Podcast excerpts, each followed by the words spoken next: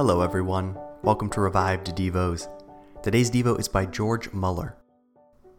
In the year 1875, when 70 years of age, Mr. Muller was led to start on his missionary tours, and during the next 20 years preached to more than 3 million people in 42 countries of the world.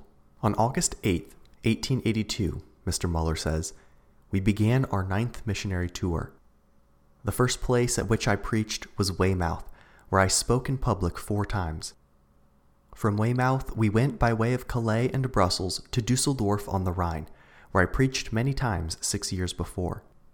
During this visit, I spoke there in public eight times.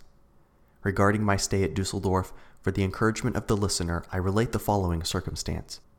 During our first visit to that city in the year 1876, a godly city missionary came to me one day, greatly tried, because he had six sons for whose conversion he had been praying for many years, and yet they remained unconcerned about their souls. And he desired me to tell him what to do. My reply was, Continue to pray for your sons and expect an answer to your prayer, and you will have to praise God. Now, when after six years I was again in the same city, this dear man came to me and said he was surprised he had not seen before himself what he should do, that he had resolved to take my advice and more earnestly than ever give himself to prayer.